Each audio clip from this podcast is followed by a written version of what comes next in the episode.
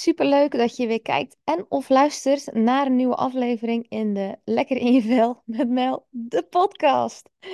Deze keer een aflevering over mijn eh, ja, reis binnen Spaans leren. Ik had hem op de Insta gezet en er waren er genoeg die geïnteresseerd waren en nieuwsgierig waren. Die muy, muy curiosa waren over mijn processen rondom Spaans.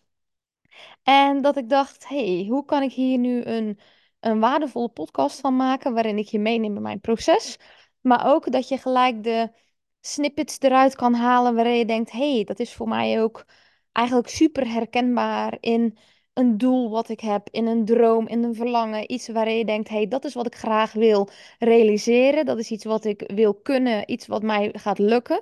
En dat je dus op die manier ook heel veel aan deze podcast kan hebben omdat het uiteindelijk gaat over iets leren en over gedragsverandering en daarin bepaalde zaken die je te doen hebt. Dus of het nu gaat over ook een ander, ook een taal leren, net zoals mij. Of dat het nu gaat over je business weg te zetten, om een verandering in je business te doen. Een gezondheidsdoel zoals afvallen, aankomen, een hormonale balans terugbrengen. Uh, het kan dus van alles zijn. Waarin deze podcast dus echt mega interessant voor je is. Dus ik zou ook zeggen, uh, pak je pen en papier erbij. Um, ik zal ook tussen uh, de verhaallijn af en toe even een korte recap geven. Dat je weet van, hey, oh, zo had ik er nog niet naar gekeken. Dat is wat je er ook uit kan halen. En dan zou ik zeggen, vamonos. We gaan, uh, we gaan lekker aan de slag. Goed. oh, voordat we aan de slag gaan wil ik ook nog heel even zeggen. Is omdat Ehm, ik ben altijd transparant. Ik vind het belangrijk dat je weet waar je aan toe bent. Is dat ik je ook nog wil melden, is dat aan het einde van deze podcast ik je ook nog wat vertel over mijn nieuwe mastermind Leading Your Life. Want uiteindelijk, zoals ik net zei, of het nu over een taal leren gaat, of dat het nu gaat over je business, regie nemen in je leven, in je gezondheid, over bepaalde dingen keuzes te maken en daarachter te staan, is dat je dus leading your life hebt te doen. Je hebt regie te nemen over datgene wat jij zo graag wilt veranderen. Dus aan het einde van deze podcast vertel ik je ook nog wat over die mastermind. En wanneer het iets voor jou is. En hoe tof het voor je is. En wanneer het start. Goed, dan gaan we nu echt beginnen. Benga. dus uh, laten we bij het begin uh, beginnen.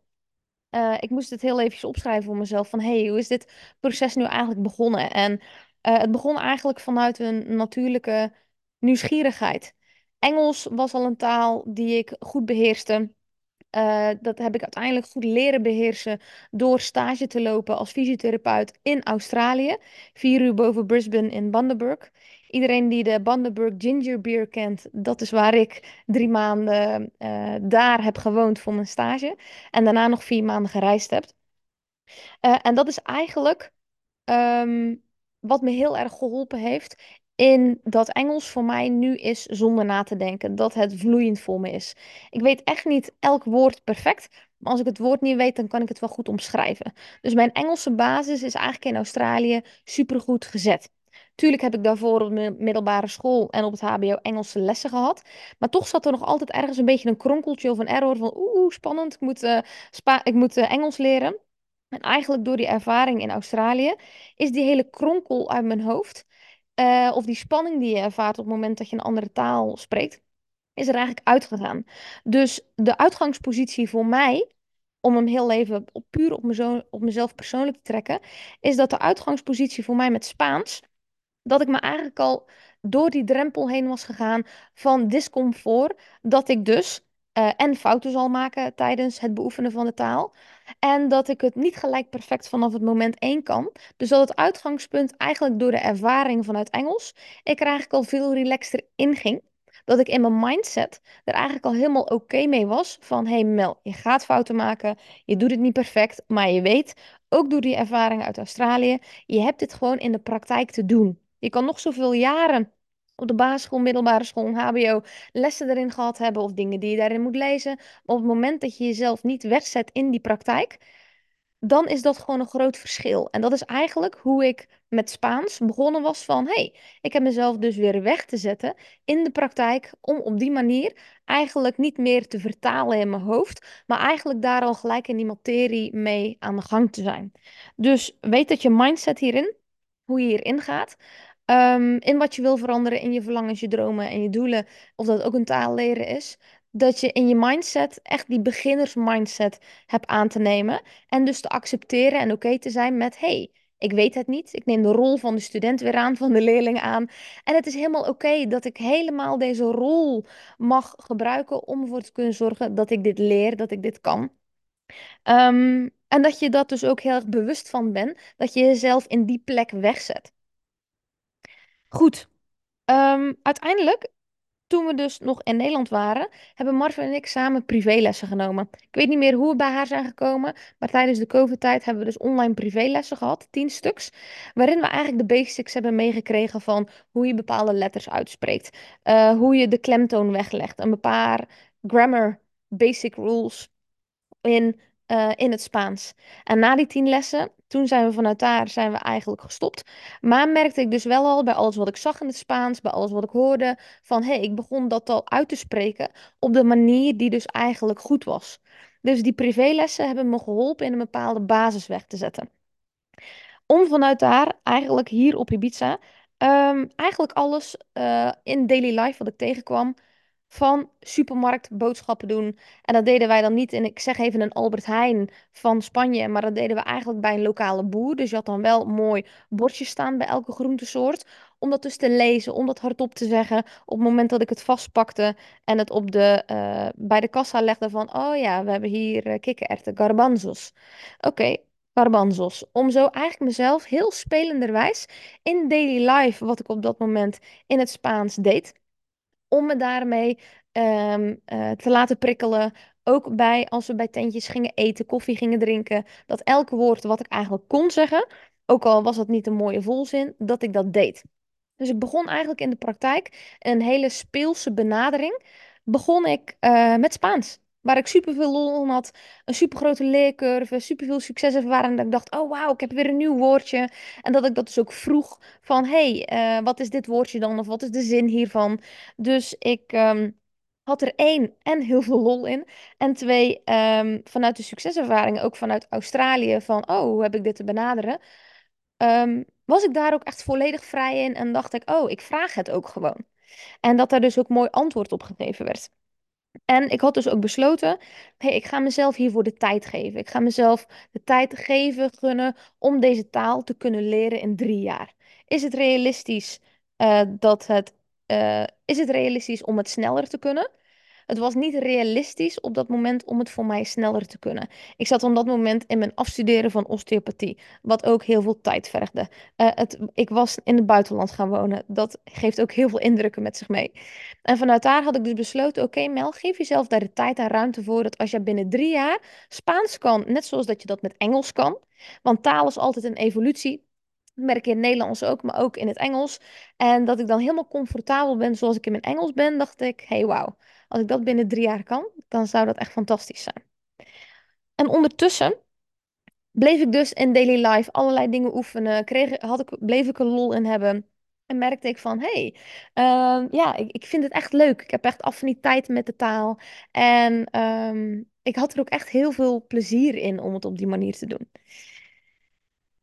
En op een gegeven moment, dat is natuurlijk altijd, uh, blijf je hangen. Blijf je in je leercurve, blijf je hangen.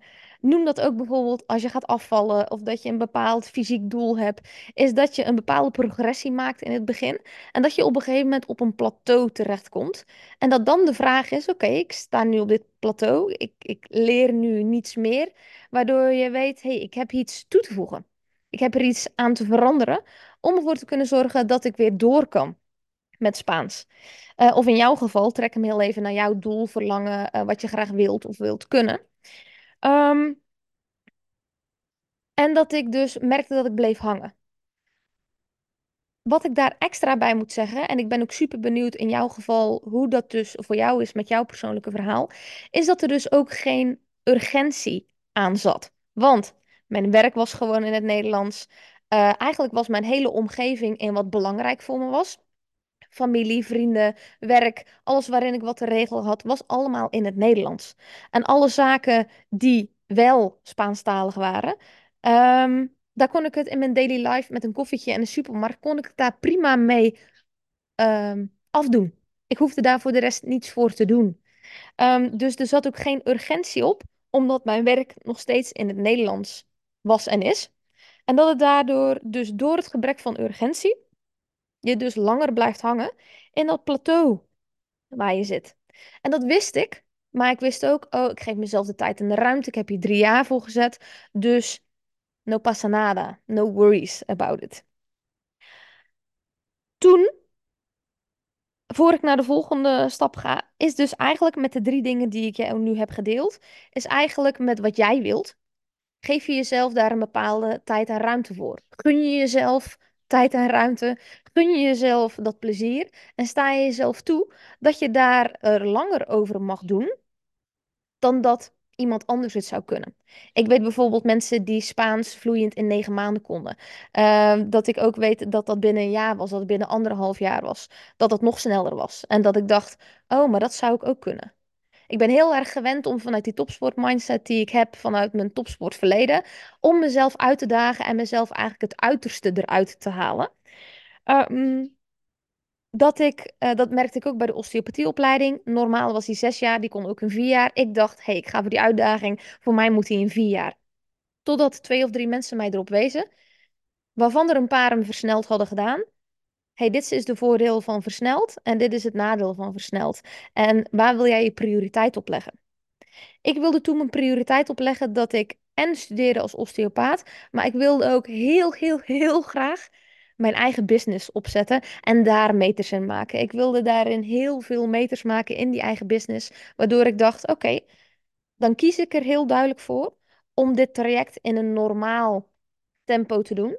Um, in plaats van in vier jaar, omdat ik heel helder kies. Ik wil en mijn business werken, evolutie daarin, ontwikkeling daarin, in mijn eigen bedrijf, met daarnaast die studie. En dat was een goede combi.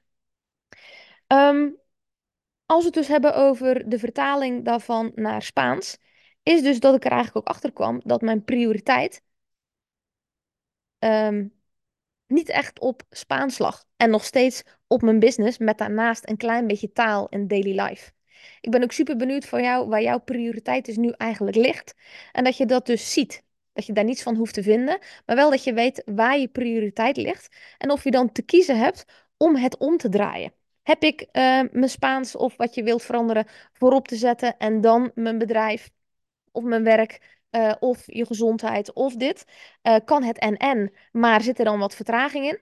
Uh, je hebt daarin voor jezelf echt heel even liefdevol eerlijk te kijken van... hé, hey, wat is nu eigenlijk mijn huidige prioriteit? En hoe kan ik dat er dan naast zetten als ik die veranderingen dan wil doorvoeren? Wat ik ook in deze drie dingen die ik eigenlijk al heb gezegd, is durf je jezelf ook toe te staan om het spelenderwijs aan te pakken.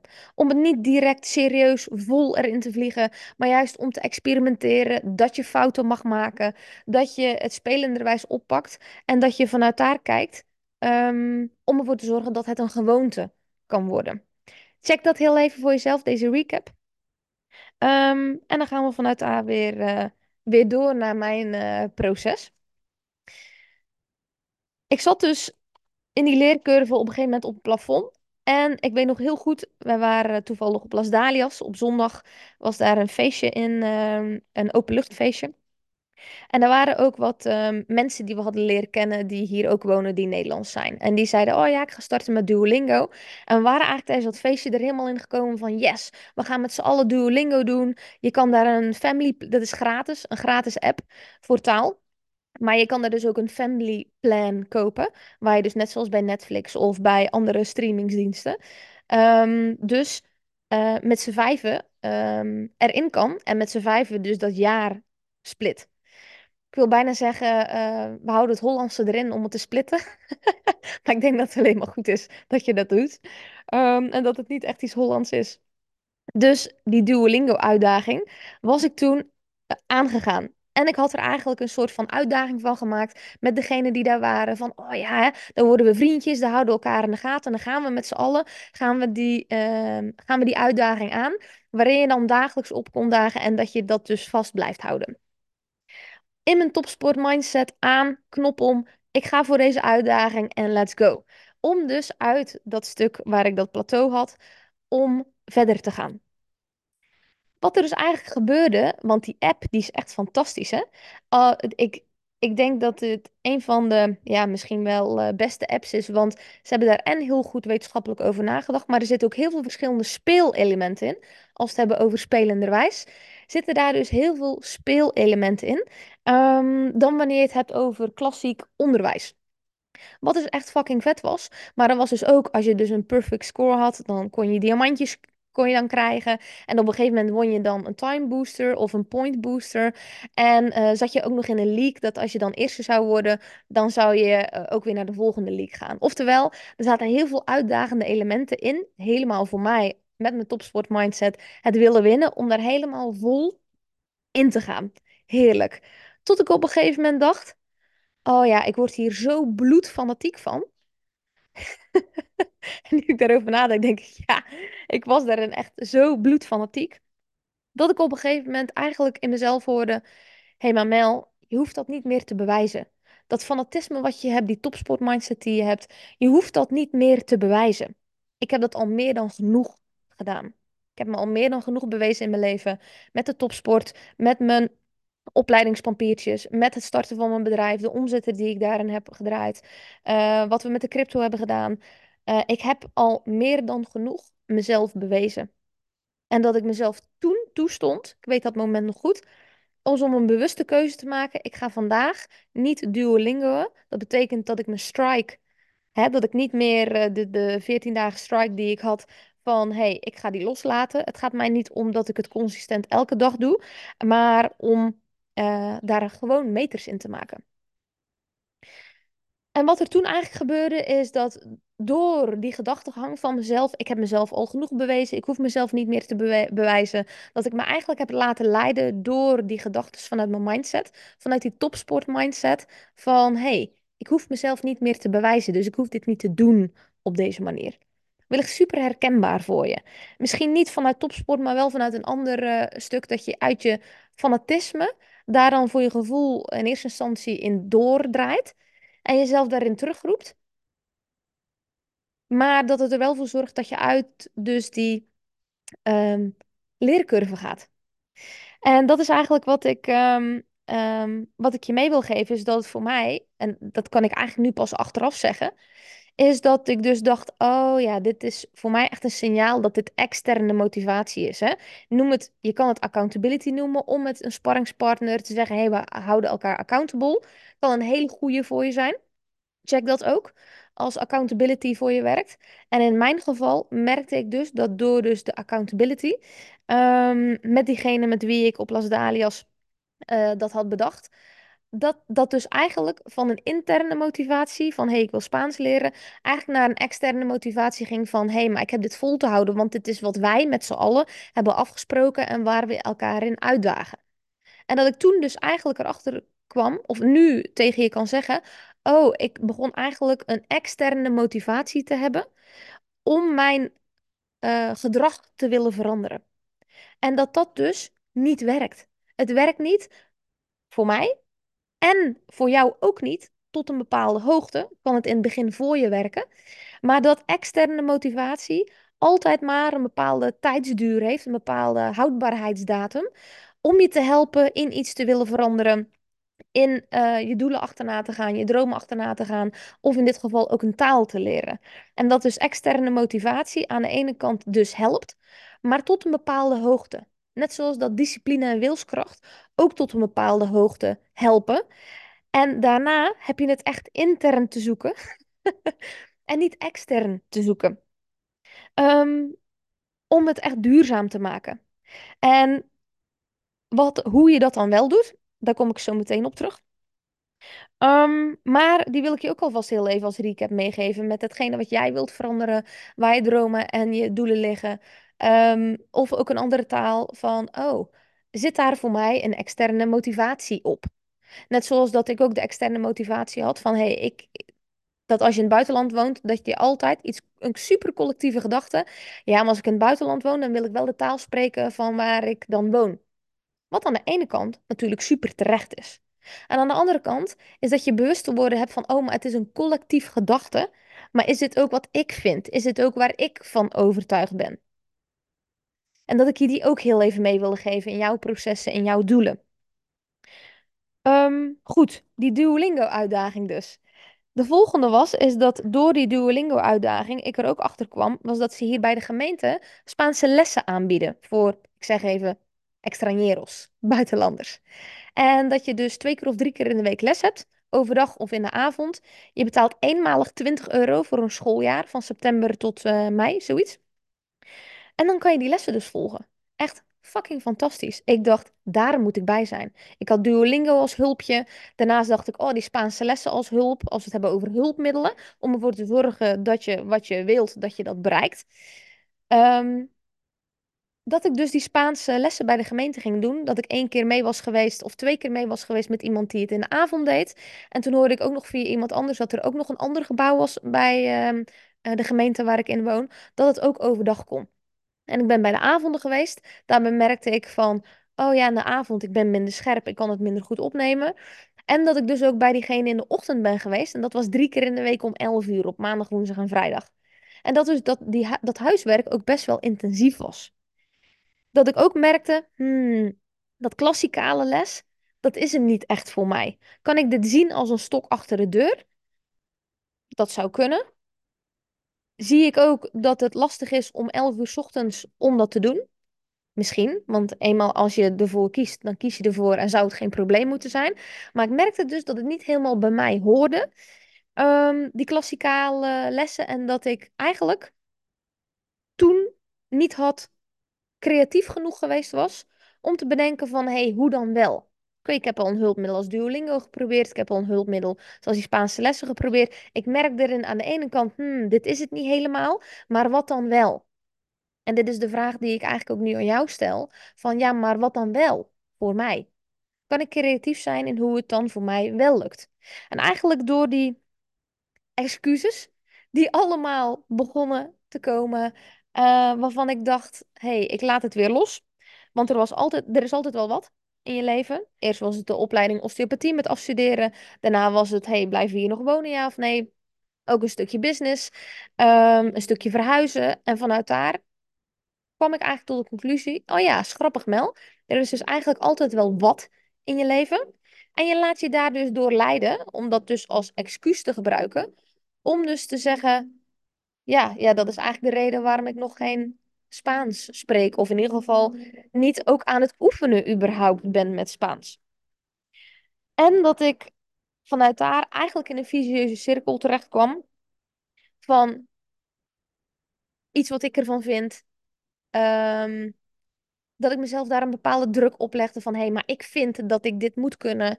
Uh, ik vind dat ik hier tijd aan moet besteden.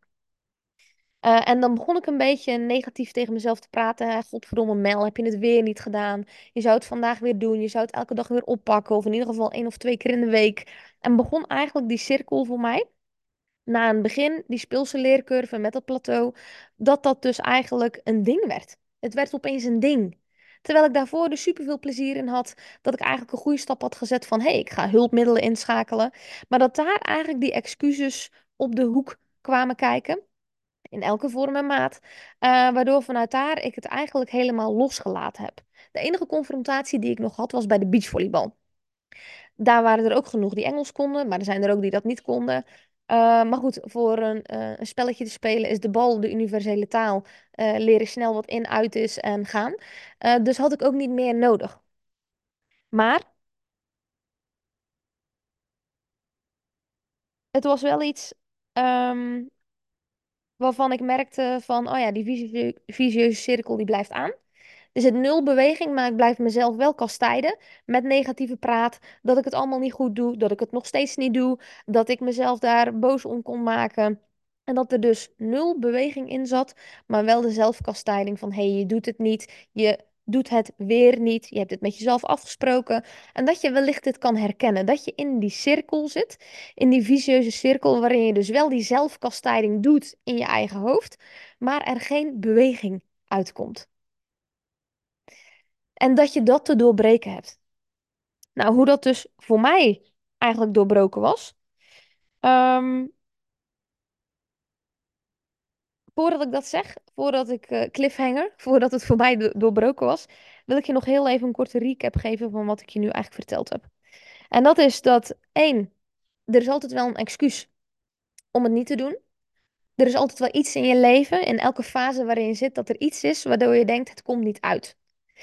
En dat wat ik uit het oog was verloren, en dat is denk ik super interessant ook voor jou, is dat ik op een gegeven moment ben gegaan naar, hey, hoe hoort het? Hoe hoor ik Spaans te leren? Door Spaanse lessen te nemen, door uh, Duolingo te gebruiken. En dat ik eigenlijk uit het oog verloren was, hey, wat past nu bij mij? En met name de creativiteit om door te blijven gaan, hoe het bij mij past en hoe ik ervoor kan zorgen dat ik vanuit daar toch die beweging daarin blijf houden. Check die ook heel even voor jezelf. Ga je, pak je de dingen aan zoals het hoort in je business, de dingen zoals het hoort van hey, ik wil veranderen van werk, dan heb ik het zo te doen. Met je gezondheid, dan heb ik calorieën te tellen bijvoorbeeld. En de vraag is, is dat de weg voor jou? Of heb je te kijken naar hey, wat is de weg die past bij mij? En heb je dus te experimenteren met verschillende hulpmiddelen, zoals in mijn geval Duolingo, Spaanse lessen op de gemeente, eh, een stukje beachvolleybal die daar ook bij hielp, maar vanuit daar ook de creativiteit behouden van, hey, als je dus merkt dat dat dat niet is, wel door te blijven gaan in hoe wel. Mijn keerpunt zat dus in Argentinië.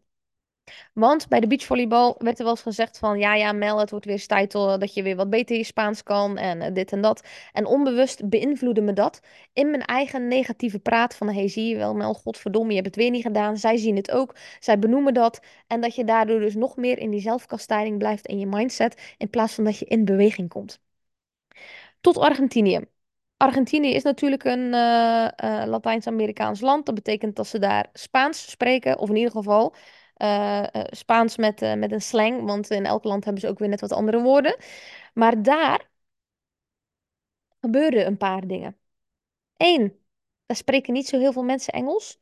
Dus je gaat het dan toch doen met de woorden die je hebt. Toen kwam ik erachter, hé, hey, als ik twee seconden meer de tijd neem en ik schakel niet over op Engels, dan kan ik eigenlijk al veel beter dingen zeggen dan dat ik denk. Dat was één realisatie. De tweede realisatie was, was dat ik daar de speelsheid weer terugkwam. Want er waren weer dingen om te ontdekken. Ik moest weer in daily life uh, ook een buskaartje kopen. Ik moest ook dingen omzetten. Uh, waardoor ik eigenlijk andere elementen van daily life tot me kwamen. En dat die speelsheid weer terugkwam. Dat ik dacht, oh wat leuk. En die nieuwsgierigheid die kwam weer terug. De openheid kwam weer terug van, hey, het is leuk om dit te doen. En dat ik ook dus superveel succeservaring had van, hey, ik kan dus eigenlijk best wel zinnen maken. Twee, ik kreeg ook heel veel complimenten. Wauw, wat kan je al goed Spaans? En dat ik dacht, oh, wat doet dit met mij als dus mensen tegen mij zeggen dat zij al vinden dat ik heel goed Spaans kan. En dat dat mij dus echt wel goed deed, dat mensen dat dus zeiden tegen me. In plaats van dat uh, bij de beachvolleybal dan, dat was niet elke keer, maar wel dat er wel eens werd gezegd, hé, hey, maar uh, wordt het niet eens tijd dat je eens even wat, uh, dat je Spaans beter kan. En dat zegt dus alles over eigenlijk mijn eigen binnenwereld.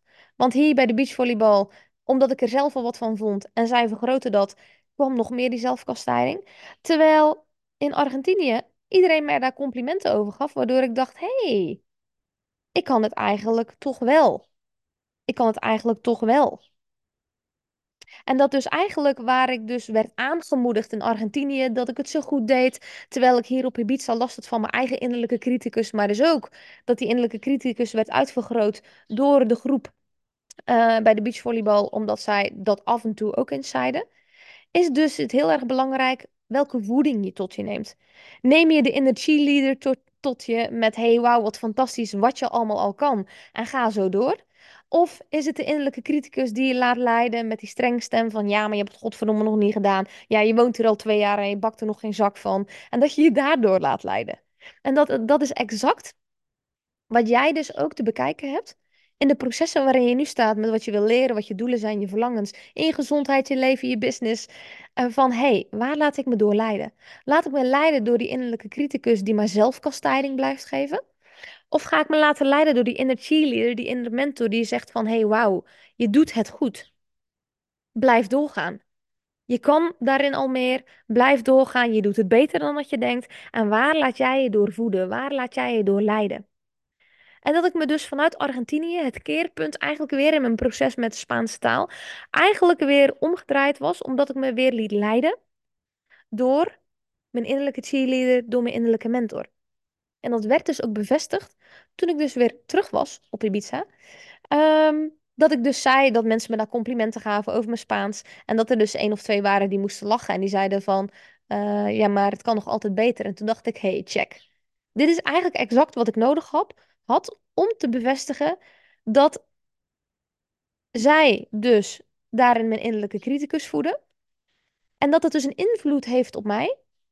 En dat ik dat los mag laten. En dat ik me focus op de stemmen die ik wil horen, die mij gaan helpen. En dat ik dus ook niet meer luister naar hun en mezelf weer echt focus op wat ik allemaal wel goed doe. Om vanuit daar weer mijn volgende stapje te zetten. Dus eigenlijk het terug naar mezelf gaan, terug naar wat ik wil, terug naar wat werkt voor mij, terug naar hoe kan ik ervoor zorgen dat ik dat volgende stapje weer wel maak. En dat het echt een super mooie realisatie eigenlijk was. Van hé, hey, maar wat, wat, wil, wat wil ik? Hoe werkt het nu het beste voor mij? En vooral ook weer even helemaal terug in de kern, in de basis. Waarom wil ik dit ook alweer? Waarom wil ik Spaans leren? Waarom wil je dat bedrijf? Waarom wil je 10 kilo afvallen? Waarom wil je hormonen in balans hebben? Waarom wil je bepaalde stappen gaan nemen? En dat dat super belangrijk is op het moment dat je even uit lijn bent met jezelf, je bent even uit die kern, om heel erg terug te gaan in de basis naar waarom? Waarom wil ik dit ook alweer? Noem dat je why, noem dat je waarom, wat voor jou, uh, wat voor jou werkt. En dat ik dus eigenlijk voor mezelf dat weer terug begon af te pellen, wat mijn why nu eigenlijk was. Toen dacht ik, ja, ik vind het leuk om te doen. Uh, het geeft me een bepaalde motivatie. Ik vind het leuk om te leren, om iets nieuws te leren. Um, Spaans is een wereldtaal. Dus naast Engels, als ik Spaans kan, nou, dan zou ik praktisch overal bijna terecht kunnen. Dat is ergens natuurlijk ook een illusie, hè? want het is niet zo. het is niet dat ze in Azië opeens Spaans kunnen of zo. En ook Engels is daar uh, minder. Maar dat ik me eigenlijk in die oppervlakkige why bleef hangen. En dat ik dus helemaal toen ik terugging naar de kern van hé, hey, maar waarom is het nu eigenlijk echt belangrijk voor mij? Buiten die oppervlakkige doeletjes van leuk, gemotiveerd, uh, het is belangrijk voor mij, het is een wereldtaal, allemaal praktische hoofdzaken. Terug in mijn gevoel van hé, hey, wat is die why nu? Echt vanuit mijn hart.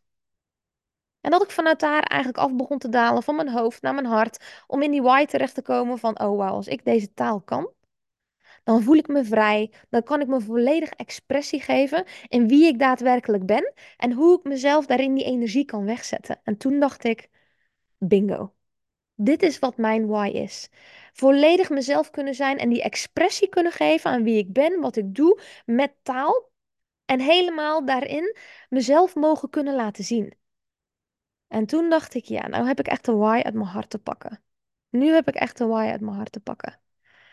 Om zo vanuit daar, vanuit interne motivatie, een heel ander vertrekpunt eigenlijk te hebben in waarom ik dit nu wil. En vanuit daar het opkomen dagen voor jezelf, omdat je heel helder hebt waarom je dit wilt vanuit je hart. Waarom dat nou zo belangrijk is voor jou. Dan die 10% motivatie, wilskracht en discipline alleen nodig is op het moment dat je het echt moeilijk hebt. Omdat eigenlijk die motivatie van binnenuit uh, of dat gevoel van binnenuit eigenlijk al zodanig versterkend was, dat vanuit daar die knop is omgegaan en ik vanuit dat moment eigenlijk weer super consistent bezig ben met Duolingo. Terug in wat werkt voor mij. In de speelsheid, vanuit die speelsheid het toepassen in de praktijken bij de beachvolleybal, uh, het toepassen in daily life. Heb ik daar vragen over, dan kan ik daar altijd uh, terecht ook bij, bij de beachvolleybal of bij iemand anders. En dat ik dus eigenlijk vanuit daar die knop dus eigenlijk zonder enige probleem omging. Omdat het dus echt vanuit mijn hart kwam. En dat dat ook belangrijk is voor jou nu. Van hé, hey, datgene wat jij zo graag wilt, waarom wil jij dat? Buiten die oppervlakkige waarommetjes, ga eens vanuit je hoofd, ga eens in je hart. Wat nou eigenlijk die why is vanuit je hart? Wat levert jou dat nou echt op? Wat voor vrijheid levert het je op? Wat voor zingeving levert het je op? Wat voor expressie geeft het je? Uh, wat, wat, Wat maakt dat als jij dat zou kunnen bereiken, dat dat jou zou lukken? Wat levert jou dat dan eigenlijk allemaal op? Om echt in die diepere laag in je hart eigenlijk terecht te komen. Om zo op te komen dagen, om zo het scherp voor jezelf te hebben. Want doordat ik het zo, scherp, dat ik het zo goed voelde, was het opeens super scherp dat ik dacht: oké, let's go, dit is wat ik te doen heb. En dus nu ook ehm, vanuit die innerlijke motivatie heel mooi, eh, heel mooi beweeg. En dat ik er ook echt van geniet. En dat ik ook op de stories had gezegd van... hey, wauw, ik heb echt een succeservaring. Want afgelopen weekend eh, kon ik de gesprekken op de beachvolleybal veel beter volgen. Ik kon ook betere zinnen maken en bouwen. En dat ik dacht van, oh, dat is echt zo fucking leuk. en dat ik dacht, ja, hier mag ik ook weer lekker op doorteren. En dat is wat je nodig hebt. Die succeservaringen, naast die interne uh, dat interne gevoel vanuit je hart van hé, hey, waarom doe ik dit nou? Om daarop te bouwen en daarin door te pakken. En dat je daar je weg in hebt te vinden en dat je uh, dat doet op een manier die vooral past bij jou. En dat ik dus nu weer er helemaal in zit, terug, eigenlijk zoals ik ook begonnen was, vanuit speelsheid, vanuit plezier, vanuit nieuwsgierigheid en hoe het eigenlijk werkt voor mij. En dat is ook eigenlijk mijn uitnodiging voor jou om erachter te komen van hé, hey, hoe kan het nu eigenlijk het beste werken voor jou? In datgene wat je wilt veranderen? Heb je daarin accountability nodig? Heb je daarin die diepere why nodig? Heb je daarin consistentie nodig? Wat heb jij daarin nodig om ervoor te kunnen zorgen dat jouw dromen, verlangens, uh, dat wat jij wilt bereiken in je taal, in je gezondheid, in je leven, in je business, dat je dat tot realiteit maakt? En het kan heel goed zijn dat je dus denkt van, hé, hey, ik heb een stok achter de deur nodig. Iemand die daar, practice what you preach, heel veel meters in heeft gemaakt. In dat persoonlijk leiderschap, in die regie te nemen. Om je emotionele intelligentie ook te verhogen, waardoor het makkelijker wordt om die regie te nemen. En dat dat dus kan. En dat je welkom bent bij mijn mastermind Leading Your Life. Waarin je dus, jij op jouw manier, met stok achter de deur, omdat we elkaar één keer in de twee weken spreken in groep. Waarin je allerlei handvaten krijgt, waarin ik je laat voelen met die why. Eigenlijk deze hele podcast um, allerlei handvaten geef, die ik je dan individueel op maat kan geven. Om ervoor te zorgen dat jij dus weer terug de leiding kan nemen over jouw leven, over jouw business, over je gezondheid over de keuzes die je maakt. En dat je daar weer succeservaring in hebt, progressie in boekt en dat een stok achter de deur daarin met op te komen dagen ook heel erg belangrijk voor je kan zijn. En ben jij hier dus nu nieuwsgierig naar? Uh, wil je daar meer over weten? Stuur mij dan een DM op mijn Insta, melanie-dij, D-E-I-J, uh, om daar in gesprek over te gaan om um, te kijken, één, is Leading Your Life the Mastermind iets voor jou? Het is een vijf maanden durend programma waarin we elkaar één keer in de twee weken spreken in groep. Er zitten ook wat individuele elementen in, er zitten ook wat woelsessies in. Het is voor en je zenuwstelsel en je lichaam en voor je hoofd allerlei praktische handvaten. Uh, om ervoor te kunnen zorgen dat jij die volgende stapjes weer zet. Lijkt je dat nou vet? Heb je al persoonlijke ontwikkeling gedaan en ben je daarin weer bereid om dat laagje dieper je de regie te nemen over je eigen leven, in jouw eigen fundament, op alle gebieden? Weet dat je dan welkom bent om in gesprek te komen. Goed. Ik denk dat ik genoeg gezegd heb. Uh, voordat je afsluit, zou ik zeggen. Um, schrijf heel even op met je pen en je papier. Wat nu de grootste takeaway is van deze podcast. Uh, wat je eruit kan halen voor jezelf met betrekking tot je eigen leercurve in je doelen, je dromen, je verlangens en wat je wilt realiseren. En wat je daarin kan gebruiken om ervoor te zorgen dat jij ook weer in beweging komt. In plaats van uit die beweging blijven en alleen maar in die zelfkastijding te zitten. Um, wat ik hier heb benoemd in deze podcast zijn een paar technieken, zijn een paar zaken die je daarbij kunnen helpen. Natuurlijk zijn er ook nog allerlei andere uh, technieken die je daarbij kunnen helpen. Um, alleen ik ben heel benieuwd met deze wat dat al voor jou zou kunnen doen. Dus schrijf dat heel even op voor jezelf. Um, en dan uh, ja, weet dat je nog met mij in gesprek kan komen in ieder geval via Insta. Of stuur mij een mailtje op welkom@melaniedij. Dij is met d-e-i-j.com. Um, als je in gesprek wilt gaan. En dan rest mij niets meer om te zeggen dankjewel voor het luisteren van deze podcast. Um, zorg er ook heel even voor dat je een duimpje omhoog doet op YouTube of de vijf sterretjes op Spotify om de bereik te vergroten. Vond je deze nou fucking vet en denk je, wauw, dit is wat een vriend of een vriendin of familie moet horen?